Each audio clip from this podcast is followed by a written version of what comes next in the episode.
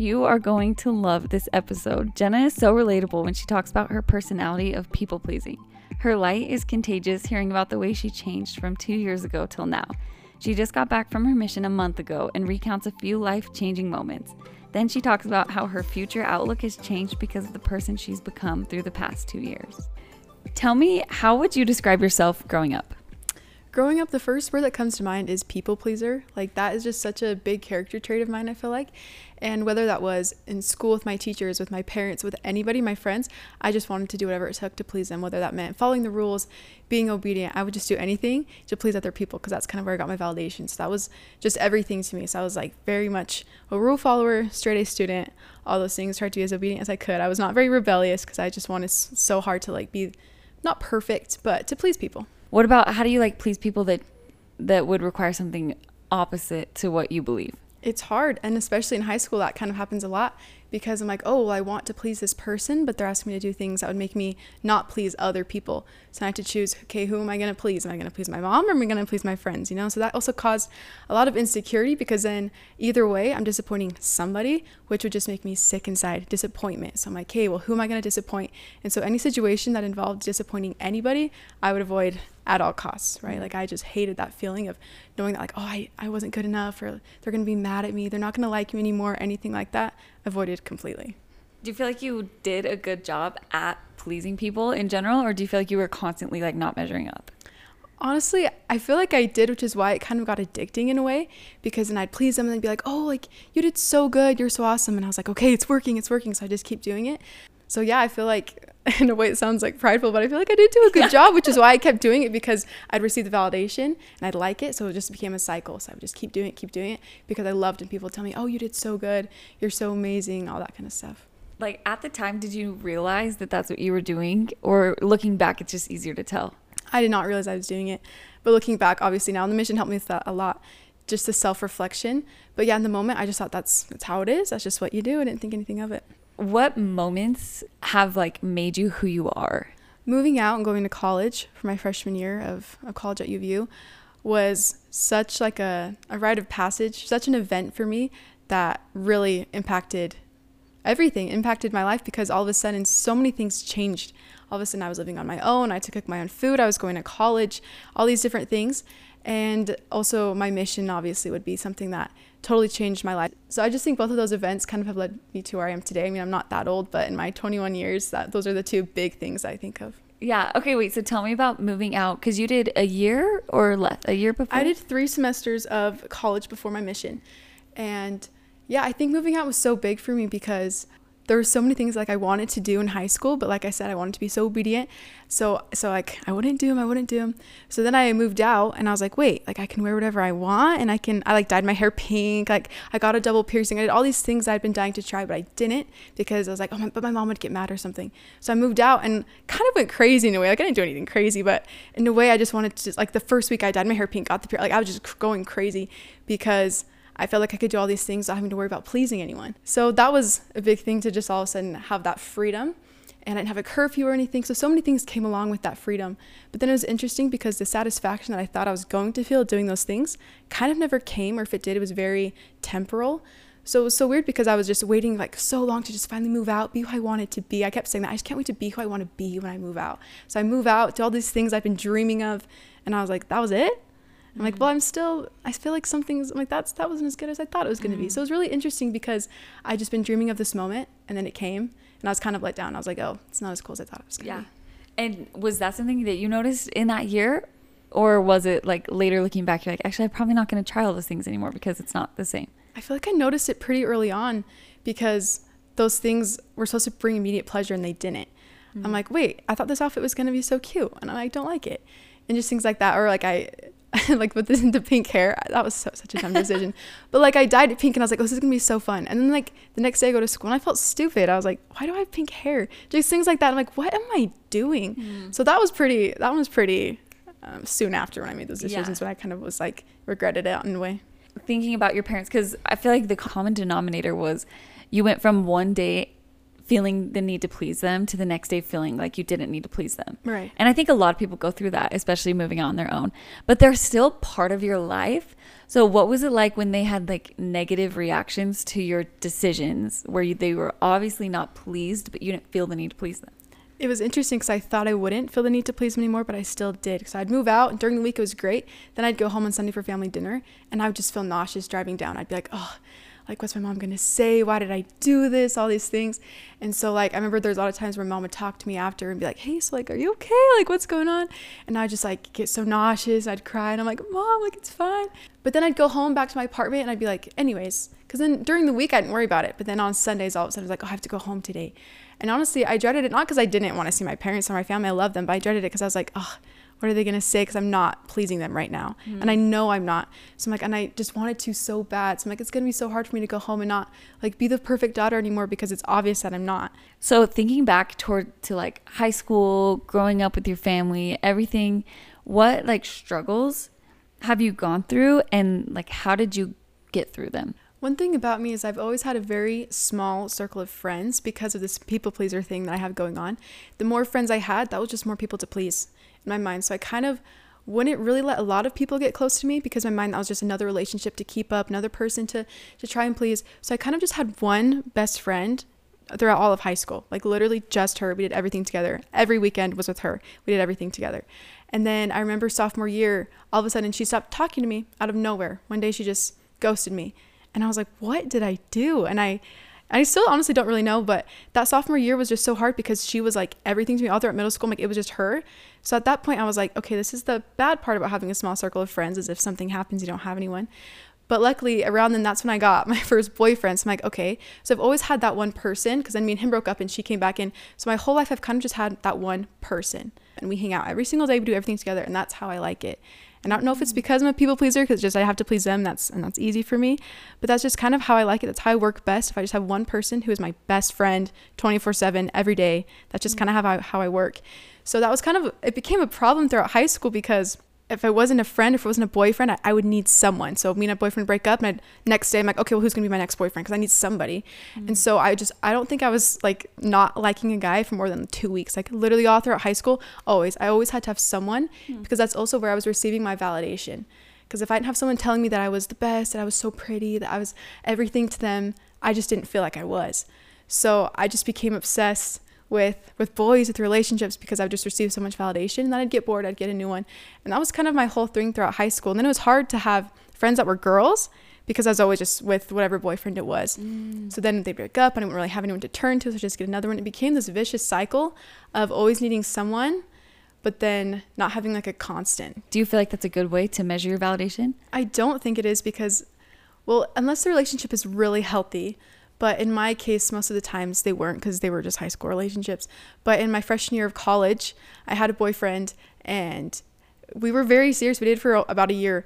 But honestly, because it was a toxic relationship when we did finally break up it just destroyed me because i was like i thought i was going to marry this this guy mm. and so to all of a sudden just have nothing and me and him were like like we did everything together and he didn't really let me hang out with anyone else. So it was literally just like me and him, me and him, me and him, which is fun in the moment because you're like, oh, me and my boyfriend, we're so tight, we're best friends.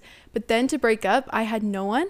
And I'd honestly sacrificed a lot of my relationships with my roommates and with my family for this guy. Mm. So when we broke up and I didn't have like roommates to turn to, and I feel like I couldn't have my, my family to turn to, I was like, I am just so alone right now. And that's when I kind of hit rock bottom was because I realized that that kind of isn't a good way to get validation, to get happiness is through other people. Because then if they leave, you're just kind of left with nothing. And so that was when I really had to turn inward and figure out, okay, how can I have validation, have happiness, and just feel content without having someone having to tell it to me every single day. Yeah, totally. What did you feel like you your answer was or what what solution did you come up with? I remember after me and him broke up, I went home one Sunday and obviously I told my parents and they were relieved. They're like, finally.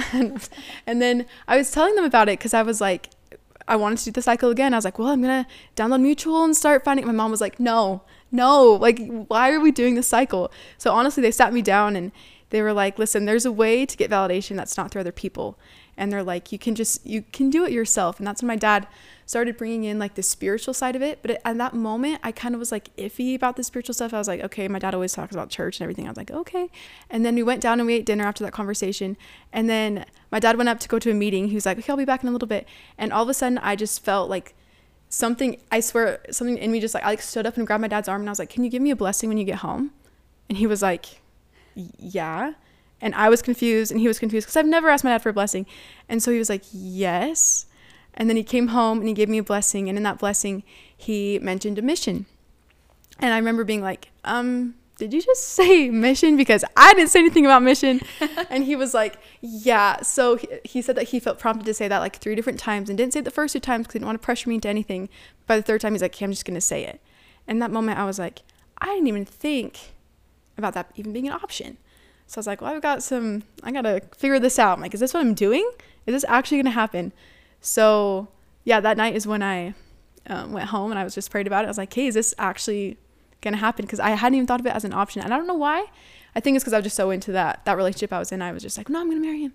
So to go home and be like, should I serve a mission was just such a cool thing. At the time, you didn't really think that that was maybe an option, but like prior to that, when you were growing up and in church and stuff, like what was your answer if people ever asked you, like, will you serve a mission when you're older? I was always, I always just said, no, I don't think so. Like I wasn't like against it, absolutely not, but I never was like, oh yeah, totally. It was never my plan. So I was always like, oh, like I haven't really thought about it. I don't know. I would just give like a wishy washy because I really didn't think about it. I was like, oh, that's for when I'm older. Uh, we'll see what happens when I'm when I'm there. But yeah, so it was so interesting because even my roommate at the time uh, was going on a mission, submitting her papers, and I just didn't think anything of it. I was like, oh, that's what she's doing, anyways. And so mm. It came to a surprise to literally everyone in my life when I decided to mission because I had not mentioned a word about anything even sim- close along those lines of a mission. And then for me to say, well, I submitted my papers, everyone was floored. When? Why? Since when did you want to do this? It was really cool, but I also received some backlash, honestly, from people saying, um, Are you just doing this just to get away from everything? Because of the whole breakup and everything like that. Are you just doing this just to leave everything behind and kind of just escape for 18 months? And it was hard for me because I knew I wasn't doing it for that reason but I could see how it seemed like that. So that was hard too because I was like, okay, am I actually doing this for the right reasons? And I'd had a lot of self doubt. And a lot of people were like, you won't even make it six months. Or people were like, I'll give you three months, all these things. Really? And I was, yeah. And I was just like, you know what? I'm going to do it the whole 18 months just because of you guys. and so, yeah, I did receive some backlash because it was so out of the blue. People were doubting if it was actually genuine or if I just kind of got excited and like spur of the moment. Yeah, mission sounds fun. Because a lot of people were like, do you realize what you're actually signing up for? And I thought I did. I really didn't. But I was like, yeah, 18 months in who knows where, but it'll be great. And now being a returned missionary, I'm like, I had no idea yeah. what I signed up for. but in the moment, I was like, no, it's gonna be so good. I'm so excited. And so that was a whole that was an interesting month to decide to go on a mission, to submit my papers, and then to tell everyone because it was just so different than how I was living like six months ago. When you were going through that year in college, were you like spiritually in a good place? Or was that also a reason why it maybe caught people off guard? No, I was not. And that's also why it caught people off guard because I was so wishy washy. I was so like some I'd go some Sundays, eh, not really, and it wasn't really a priority for me. Like I wasn't really studying. I wasn't really reading my scriptures. Like I knew it was true. Like in my heart, I knew it, but I wasn't really acting on it because it was easier not to. Yeah. You know, I'm like, well, it's easier not to go to church today or it's easier not to do these things or it's easier not to make time to study and I'll just like go to bed earlier or I'll just do homework or something. So I was justifying it. So now I was not making it a priority at all, which is also why it came as a surprise because people are like, wait, what? Because it's not like I was like, yeah, like all into it, all yeah. studying every single day and sharing scriptures. No, that wasn't me. So that's why it also came as a shock because that year I was kind of all over the place. Yeah. And like honestly, looking back, do you feel like you were prepared to serve a mission or do you wish that you had done more to like prepare? I definitely wish I'd done more. I remember someone told me like if you wait till you feel prepared, you'll never go. So that kind of helped me when I was preparing to be like, "Okay, I don't feel prepared, but like no one does, you know?" But I got to the field and I realized that I really was not prepared. Like my trainer taught me so much. I remember she was teaching like one of the lessons for the first time about the restoration and I was like learning stuff too. I was like, "Really? That happened?" So just things like that because in the MTC, I I was a Spanish speaking mission, so the MTC was just pure language. We didn't really talk about the doctrine. And so I get to the field and I was like, oh, I'm actually like teaching lessons. I also didn't know if I'd be teaching lessons or what the mission was going to be like. We literally taught multiple lessons a day. And so I wish I would have just done more doctrinal study, honestly, because people ask me these hard questions that and they're like, "Oh, that's a good question. I should look into that." Luckily, my trainer like just would open up the scriptures and I was like, "Okay." So I learned so much from her. And then your decision to serve a mission like it sounds like you kind of decided on your own and then like what was the process like until you told people? I told people pretty quick because I, I was excited. And then the next day I FaceTimed my parents because I wasn't living at home, but I wanted to tell them like immediately. So next day I FaceTimed my parents and I told them, and they like weren't surprised because my we just had the comp the talk like a couple days ago. So my dad was like, yeah, I know, I felt it. And then I told my family about a week later. They were supportive but also surprised. Like since when? Because I literally not even said the word mission ever. So everyone's like, oh, that's that's awesome. Okay, okay. So everyone was supportive for the most part, and, and my friends too so it was just a fun mixture of like excitement, enthusiasm, shock, but also support, overall just support. I felt so much love. From the time that you got your call, which was to Mexico, what mission? Mexico, Tuxtla Gutierrez, which is the state of Chiapas. How long until you actually left to the field? Like, how long did you have to prepare knowing that you were leaving? I got my call beginning of October and I left January 31st. I was still going to school. So during those four months, I was going to school, I was working, and it was fun. And again, I was just preparing, and I was trying to study Spanish. I was like doing Duolingo, mm-hmm. getting all my stuff ready. How did you feel when you learned you were going to Mexico? I I couldn't even pronounce the name. Yeah. And at the time, not a lot of people were getting called out of out of the United States because it was still kind of COVID a little bit. And so I didn't think I was going to. I was like, I would really love to learn another language. That was like my one thing. I was like, try not to have expectations. I would love to learn another language, but I think it'll be in the States. So I thought I was just going to go somewhere stateside, but like another language, which was fine. That's what I was expecting. So to see that I was going to Mexico and then Spanish speaking, I was like, okay, culture. Like, I remember I looked it up right then and there. Like, I looked up on Google and I just saw pictures of it. And I was like, I can't believe I'm actually going to be living there for 18 months. Like, that's going to be my home. And I just got so into it immediately. Like, I would search it. I think like my background was a picture of like my the state I was going to. Like, I was just obsessed with everything Mexico for the, those whole four months, like everything Mexico. So I got Mexico like necklaces and, and earrings and pins. Like I was just obsessed with that. I was so excited. Did it make you nervous? Like being in Mexico, like safety and culture, like were you nervous or were you just like confident? I, I honestly should have been no, more nervous looking back, but I wasn't. I was like, oh, Mexico's gonna be so fun because I was picturing Mexico like Cancun, like the fun cruise Mexico people go to. And I was like, oh, that's awesome. That's gonna be so fun. So I ended up going to like the poorest state of all of Mexico, very humble. And I was like, oh, this is not the Mexico I was picturing. So I didn't get nervous until I was actually there and I saw my areas. And I was like, okay, some areas were safer than others. But yeah, overall, I wasn't nervous, even though I probably should have been. How long did it take for you to like hit a stride and not feel homesick and not feel like 18 months is a long time? took about two months, I would say. I was still in my training, but those first few months were just so hard because I was doing culture shock and my trainer was Latina. And so she just spoke only Spanish to me, which is good. It helped me learn. But at the time, I just needed to speak English. I just needed somebody because I was literally all alone. I didn't have a phone to talk to anybody, couldn't even talk to her. So I literally had no one.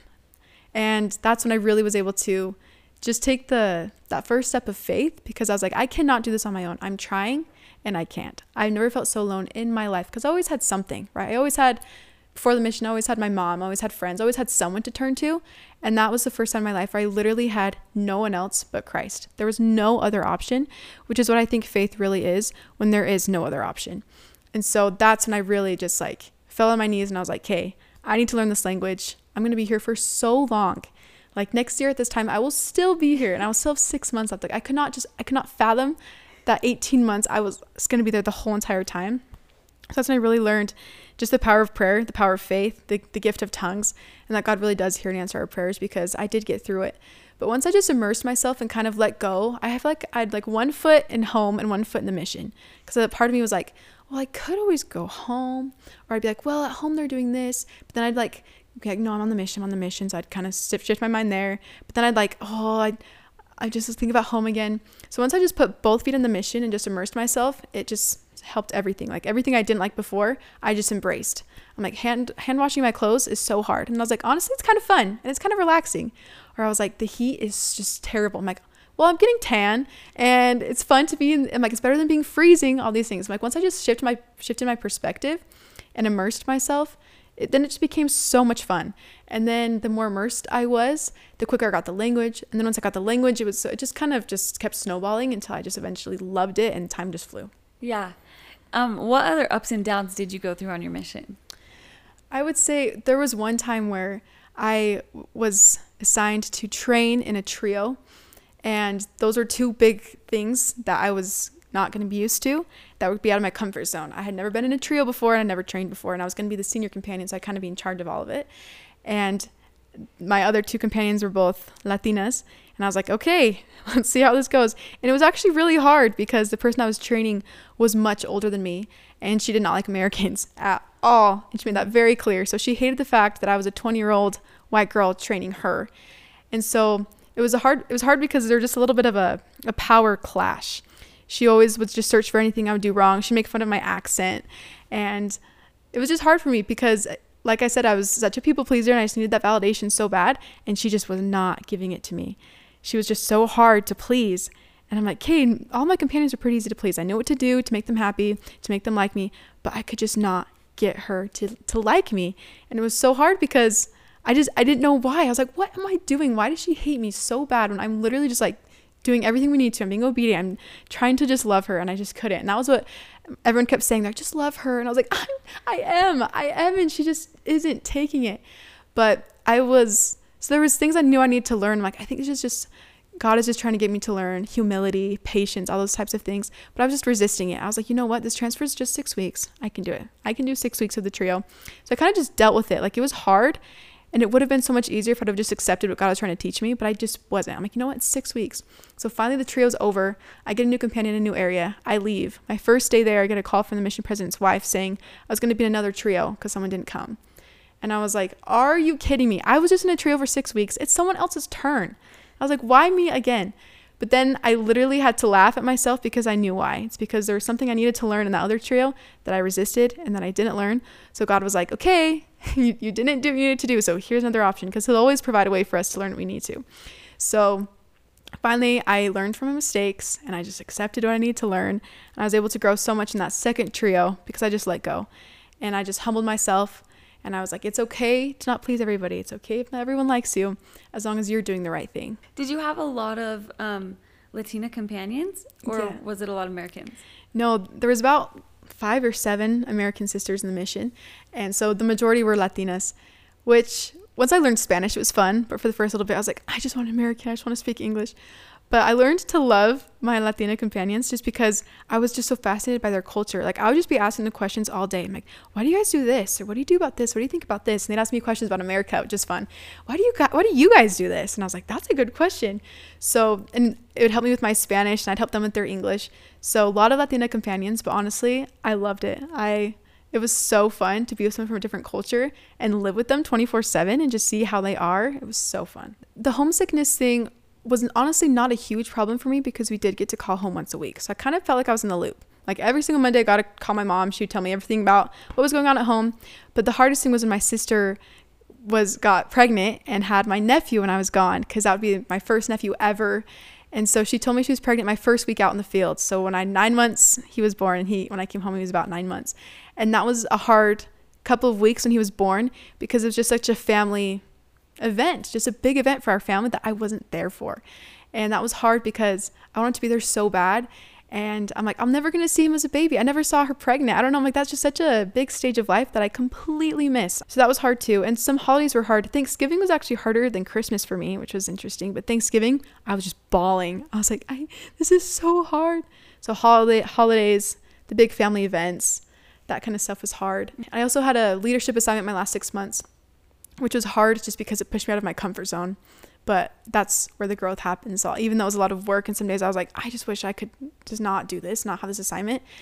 Looking back, I'm so glad I did because it taught me again so much. What do you feel like helped you the most when you were feeling like homesick or these big family events you weren't there for? I would just think about what I was doing.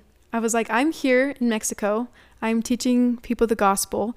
And there's that quote that's such a classic that's like missionaries are people that leave their homes for 18 months or two years so other people can be with their families for eternity, something like that. And that's just what I kept reminding myself. I'm like, you know what? I'm gonna have eternity with my family, and I'm gonna see that newborn baby, and I'm gonna have like have him for the rest of my life. I'm like, so I can sacrifice these 18 months because, with an eternal perspective, I'm like, this is nothing. 18 months is nothing. So yes, it's hard, but I just remembered how much I was blessing my family, hopefully, and myself, and how short it really was. Because I was like, I have the rest of my life to enjoy all these things I missed, to listen to all the music I want to, and do all the fun things and watch all the movies. These 18 months I can sacrifice. I can do this to, sh- to show the Lord how grateful I am. This is the least I could do. How were you able to use like your gifts and talents on your mission? Like you're an incredible singer, but and so how were you able to use that, but also other gifts and talents that you have? Singing was fun on my mission. I actually bought a guitar down there, and there was like some random talent shows, or I'd bring it to members' houses and just play like play for them, which was really fun. One of the things that I enjoy doing is just kind of finding a way to connect with people. And it was so fun. I kind of saw it as a challenge. Every time we'd meet someone new, like, how can I connect with this person? Especially being a white American green eyed girl in Mexico. I'm like, let's see if we can find some similarities here with this Mexican man. Let's see what we can do. Yeah. And it was so much fun because it was it was just a challenge for me that I loved. I loved hearing about their stories and I'd ask them questions and I found that if you show interest in people, they're actually like they'll totally tell you and open up to you if you show genuine interest. So I'd be like, tell me about that. How'd that make you feel?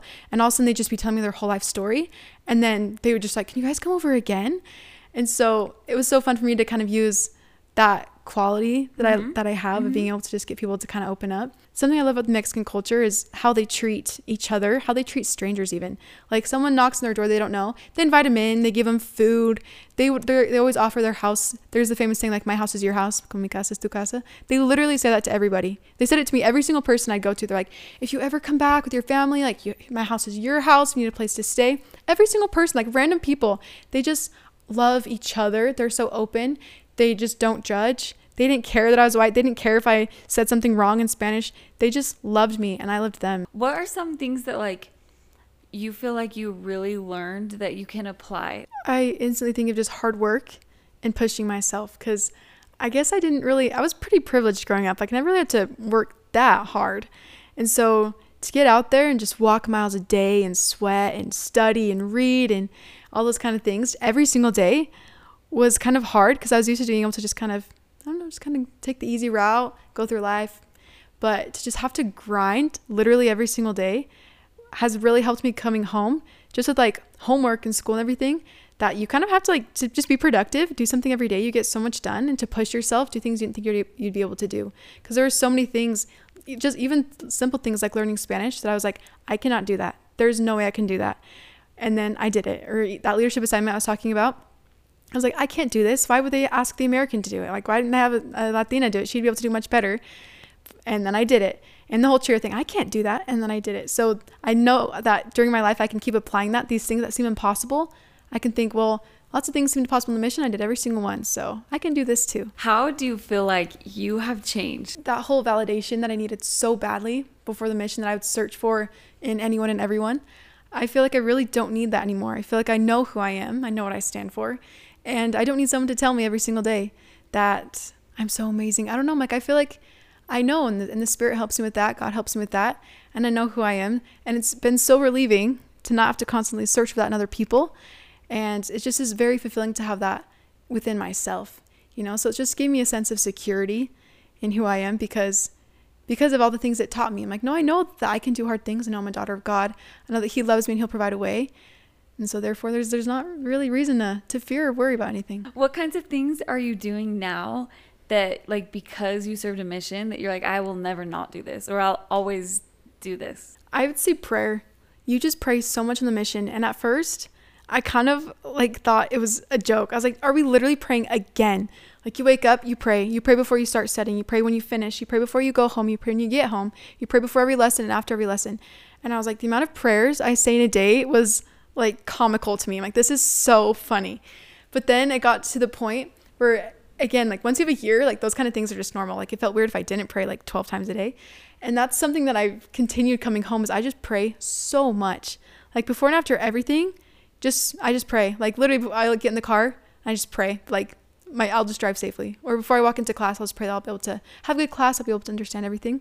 Just have that constant prayer in in my heart, and it makes everything so much easier. I'm like, why did I not do this before? It mm. just gives you a sense of peace going into everything and anything, and it just kind of helps you have that little relationship with God and throughout the day, just to have that that feeling that like He knows you're there, that connection, and so that that pattern of prayer and so much of it is something that I think I'll always do. Okay, so let me ask you a question do you ever feel like, why do I have to pray about everything when Heavenly Father knows what I'm doing? He knows that it's about to happen. He knows what I'm feeling. Like, right. why do I need to tell him? Right. And there's a scripture about this that's like, He knows he knows that we're going to ask before we ask it or something like that. I remember one time on my mission, we were sharing that scripture and someone asked us that. Well, then why, what's the point? Why are we asking him if he already knows? And I think it's a way for us to, to show him effort, to show him that we are doing our part. Like we know that he knows, but we're going to take time out of our day. We're going to kneel and we're still going to tell him. And I think it also shows our gratitude for him and our respect for him as well to just take that time out of our day to still ask for it, even though He knows us perfectly and He knows what we need. And I feel like there's so many blessings that He wants to give us that we just kind of need to ask for. You know, and so the more the more we pray, the more blessings we get. It's like a win-win. Like, why aren't we doing this more often? What do you feel like your strengths were as a missionary? I would say, and my mission president helped me see this in myself because I didn't really consider myself as an example and a leader, but he told me in one of my final interviews, he goes, More people learn from you than you think. And he goes, I'm not just talking about the investigators. He's like, So many missionaries have been watching you your entire mission and are watching what you're doing. They're watching how you're finishing your mission. They're going to watch what you do when you get home. So he's like, Please just continue to be an example. And I was like, People have been watching me? I was like, like who? I don't know. I kind of was like, really? But then it was fascinating because as I did reflect on that, I realized that there's a lot of interactions I had with people because I was more social in my mission than I've ever been. I would just talk to everybody because I wanted to. There's nothing else to do. Like, I don't know. I just loved it.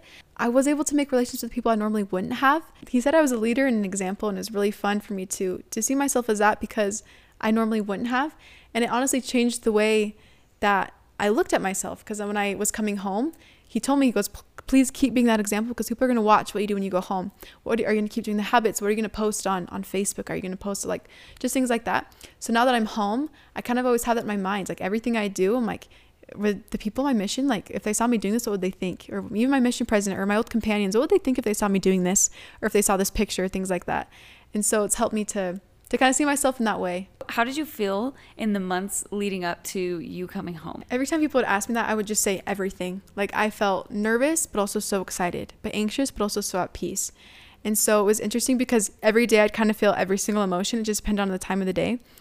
But overall, I just felt at peace. Like I, I'm like, hey, no, 18 months, I did it. It's time for me to come home. This chapter is closing and this next chapter is opening.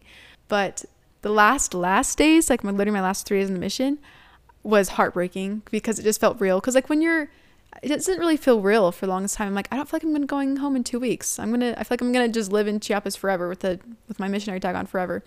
And so to go like to the mission home, spend the night there, have all my stuff packed, I was like, oh, I'm going home. I'm not gonna see these people again. Like it was really just heartbreaking, and lots of tears. But then at the same time, I'd be like, I get to see my family and I'm like, I get to meet my nephew and I get to do this, I to do this, I'm gonna start school. And so then it, I just get so happy. So it was just very extreme. Everything I felt was so extreme. Like I would either be so sad I was just bawling, so happy I was bawling, so anxious I couldn't sleep. Like everything was just so extreme. How did you cope with the thought that you're gonna go back home and be in the same scenario that you were in before and you can't be that same person anymore? It was hard for me to to think about the difference between yeah who I was before and who I am now, but living in the same situation, doing the same things as before. But I just kept telling myself like these habits are so ingrained into me that it's gonna. It, yes, I'm living the same scenarios, but in a different way, in a more elevated way. A lot of the times, I felt like I hadn't changed. I'm like, well, I'm kind of the same person I was before, and a lot of the people that like my friends and family in their last emails to me were like, I can't wait to see how much you've changed. I can't wait to meet the new you. And I was like, guys, I am the same. Like everyone, I thought everyone had this high expectation of like return to missionary Jenna. Like that was going to be this like mature, this complete different personality, all this different stuff. And I was like, guys, it's still me. But then my last companion told me something that like was so cute. She goes, when you have a plant and you you're just sitting there staring at it, you don't really see it grow because you're just staring at it. But if you were to take that plant put not look at it for 18 months and then see it after 18 months, you'd see how big the growth is. And so she goes, Jenna, you just haven't seen your own growth because it's you, right? Like you've just seen you're with yourself all the time. You haven't seen the difference. She goes, but the people at home are going to see the growth that you don't see, which is very comforting because I was like, I'm the same. I have not changed. And then to realize, I guess I have changed more than I thought. What kind of feedback have you received from the people close to you? Like, in what ways have they said that you've changed? A lot of people are like, you're still the same Jenna, but just more honestly a lot of people said i'm, I'm more secure which mm. i didn't think other people would be able to tell but apparently um, a lot of people have commented on my my spiritual depth but and my conversion, which is honestly such a big compliment. People are like, I can tell that you're converted, mm-hmm. which is a compliment to me because I am, but I'm glad that it comes off in a way that people can tell. I'm glad mm-hmm. that I mm-hmm. can exude that because I want to be still be a representative of Jesus Christ. I still want to be an example of that, even without a missionary tag.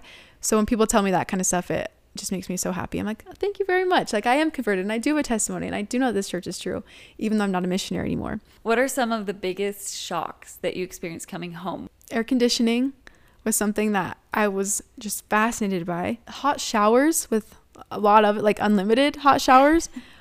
I'm still getting used to that, honestly. I'm like, this is the best thing ever.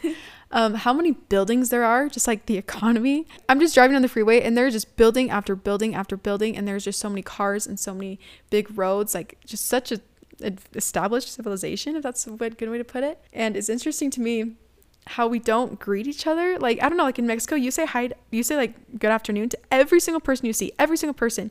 You walk into a bus filled with people and you say hi to them and they will all say hi back to you. And then every person that comes on, you say hi to them. It's just like you greet everyone. So I find myself saying like hi to every single person. Everyone's like, do I know you? And I'm like, well, well, no, but like, hey. And so I kind of just stop myself from doing that because you literally greet every single person, stranger or not and that's something that we just don't do in America. So that's when that was like something I had to kind of change. Like, okay, we're not, we don't do that anymore. Um, and speaking English, my last companion was American, so I was kind of used to speaking English, but there's still some words that I just that like trip me up. But I do miss speaking Spanish. But that's a that was an interesting thing to get used to just speaking English 24 seven. Do you have any plans that continue your Spanish?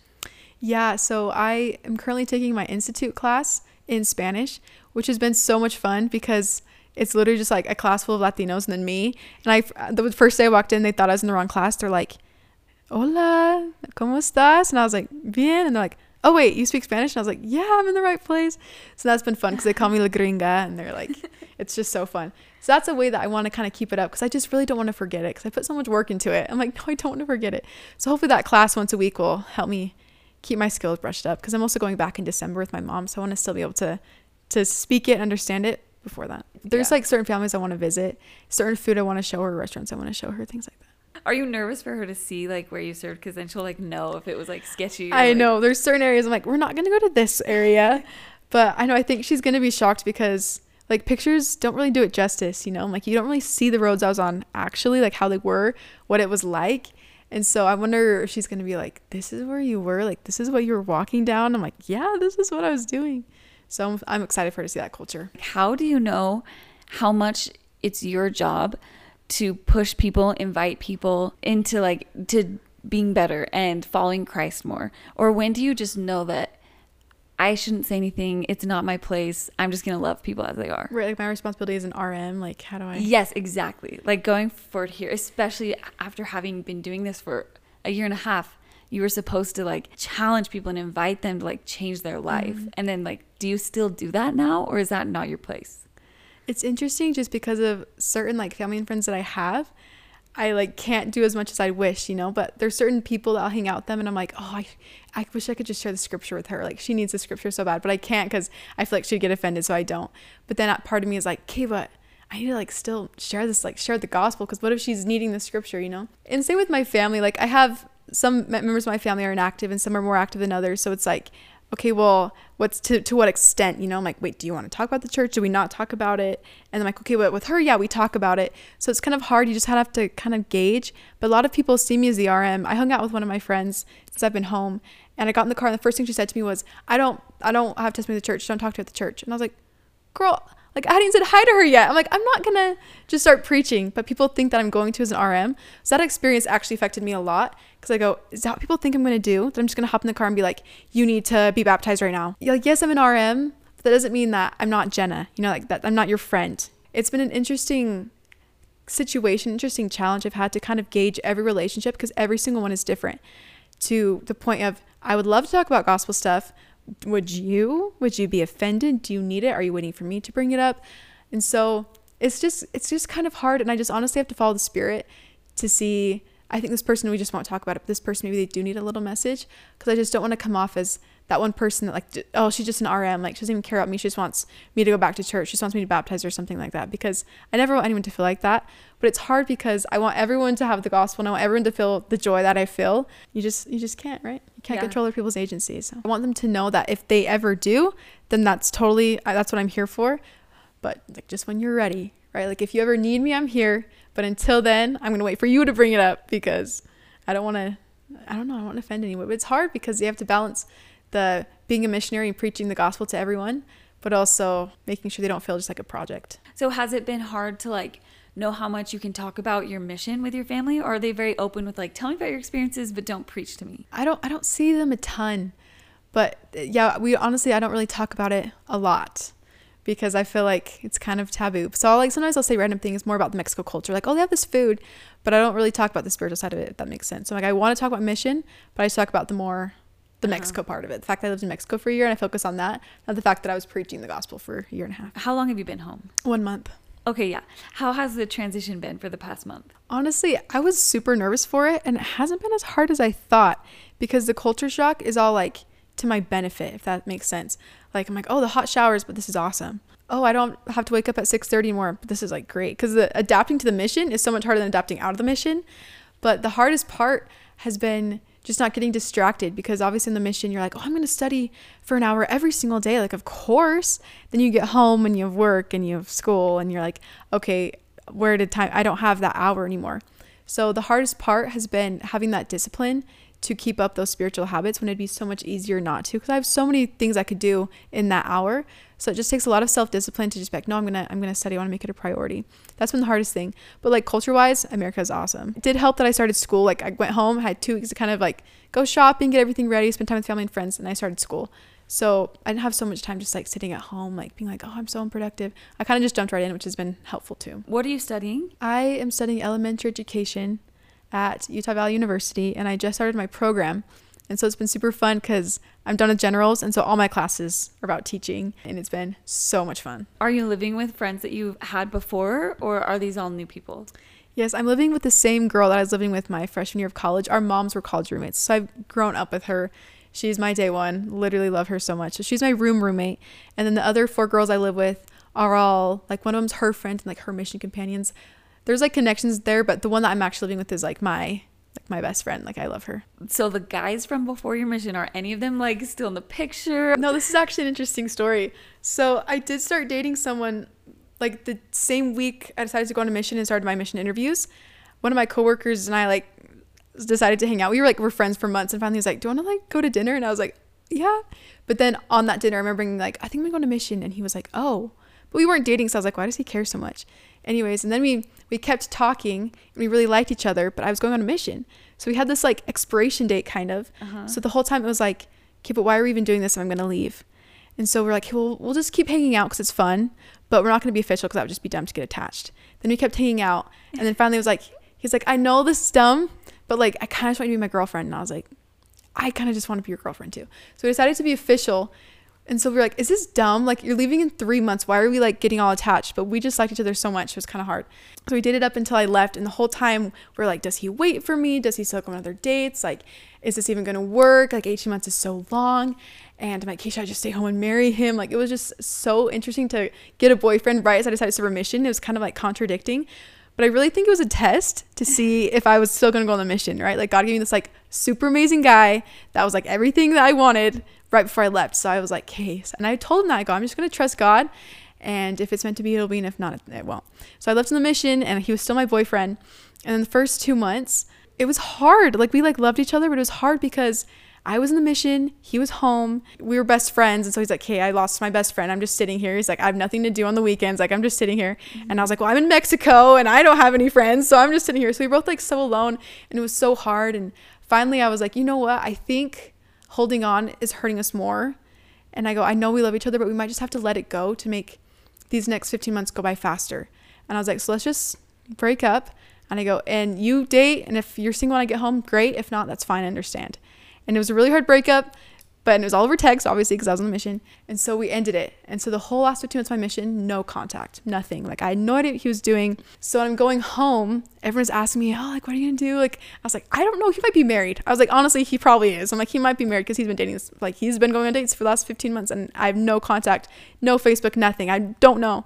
Anyway, so I get home. He DM'd me and he was like, hey, I would really like to go to your homecoming talk, but I just want to make sure you'd be comfortable with that.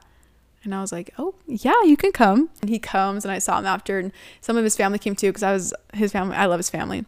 And so I saw him and I was like, no way. Still didn't know if he was married. I'm like, I don't know what he was doing. And then he texted me after. He's like, would you want to go get dinner sometime this week? And I was like, yes.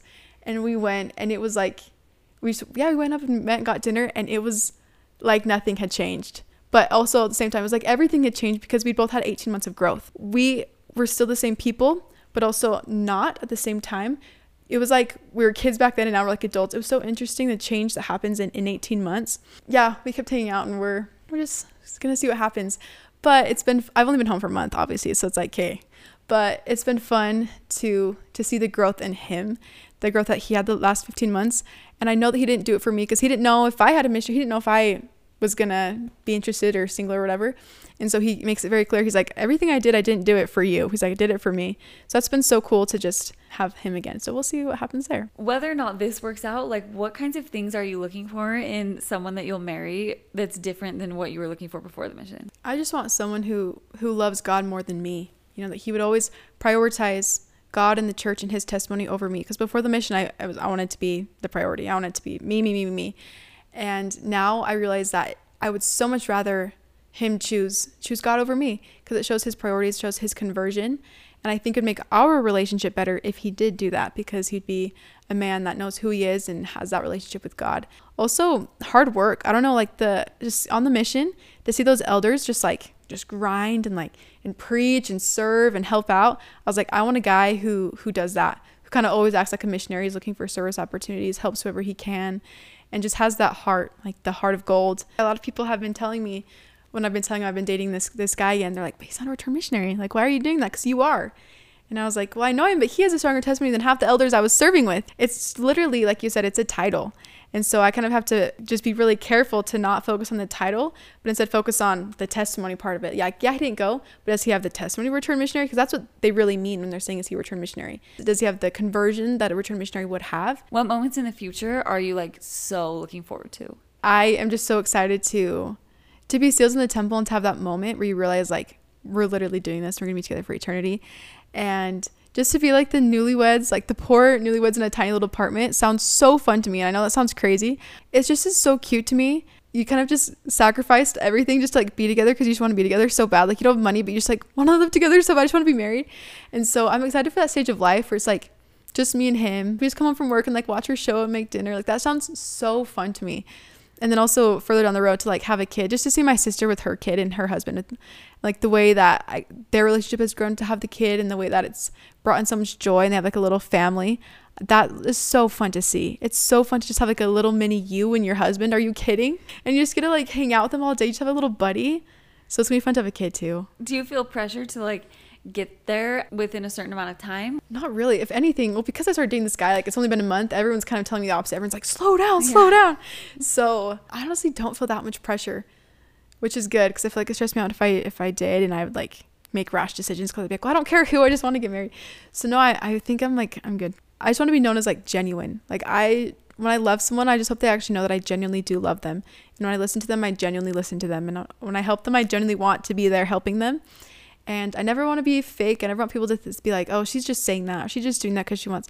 No, like I just want everything to be genuine and real. The mission taught me that too. And I, I like to think that my mission was genuine, that I genuinely served the Lord for Him, for my testimony, not for anything else. And hopefully everything I do from here on out kind of showcases that. I'm doing this all for the right reasons and I hope people can can see that and can feel that. And that's always my goal that people can feel that it's real, that I'm not faking anything. I'm not putting on a face, putting on a show for anybody or anyone. And that's something that I don't think I would have done before. I feel like I always would put on a face to make sure I was who people wanted me to be or who people thought I should be.